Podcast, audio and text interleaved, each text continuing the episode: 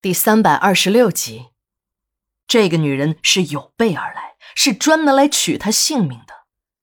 霞姐怕留下脚印儿，连鞋子上都穿上了鞋套。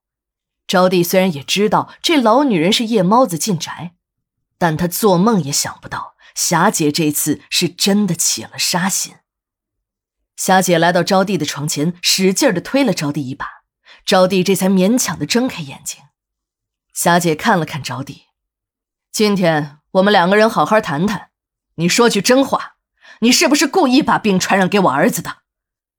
招娣一听这老女人把话题又扯到了这个问题上，她刚想点头承认，但转念一想，还不到时候，便把到了嘴边的话又咽了回去。霞姐看见招娣又闭上了眼睛，她也不着急，一屁股坐在了床边的椅子上，一伸腿险些没踢着床下躲着的老五。还好，老五身材矮小，再加上老五早有防备，才算没有暴露。其实，老五这一躲，让老五后来很后悔。也许自己在这个时候暴露，这个老女人就不会得逞了。霞姐看招娣一脸的无所谓，并不想回答她的问题。这个问题你可以不回答，是与不是已经没有了意义。你只要答应我一件事儿。以前的事情我就不再追究了。招娣又睁开了眼睛，她想好好的看看这个女人又想耍什么花招。虽然她什么也看不清，但她还是努力的瞪大眼睛看着霞姐。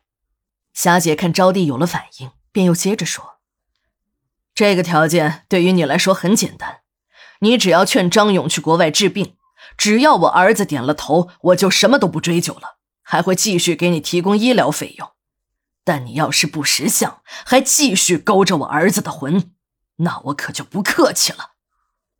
招娣听了霞姐的话，只感觉一阵的好笑。她对霞姐这个女人还是了解的，在她的印象中，这个霞姐就是一个不时冒着傻气的蛮女人。于是心里就想：哼，你不客气又能怎么样？大不了也就是一阵嚎叫，发一顿脾气，把自己气个半死。又有谁会怕你？再说了，招娣想让张勇死都来不及，又怎么会劝他出国去治病呢？想到这里，招娣阴阳怪气的来了一句：“啊，这个事儿我可管不了。张勇是个大活人，这有腿有脚的，想到哪儿去他自己说了算。你不和你儿子商量，大半夜的跑来这儿问我，你的脑袋是不是不小心被门挤了？”到了现在，招娣对霞姐已经没有了任何的顾忌。正是他的儿子杀死了自己的父母，现在却又大言不惭的要求自己做这个做那个，自己凭什么听一个仇人的摆布？再说，自己已经到了生死边缘，巴不得看着仇人死在自己的前面，那样才叫痛快。让自己去劝张勇，门儿都没有。霞姐看招娣这个态度。也很生气。你这个小妖精，我早看你不是什么好东西。哼，也就是我那个傻儿子被你迷得神魂颠倒的。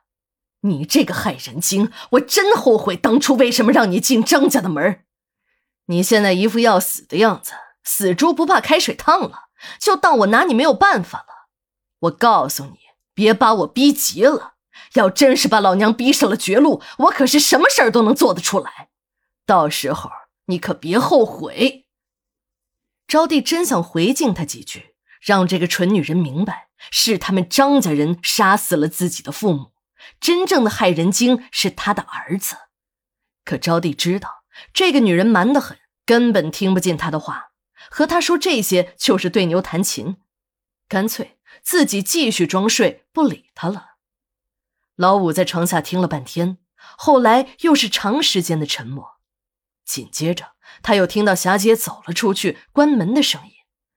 老五等了半天，也不见招娣喊他出来，他还以为招娣怕霞姐杀个回马枪，发现了他，于是他只能又趴在床下耐心的等了起来。又过了好一阵子，招娣还是没有叫他，老五这才感觉到事情不对头。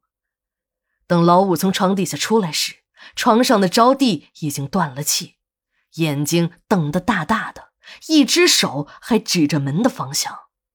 老五立刻明白了，是霞姐杀死了招娣，他一定不会放过这个女人。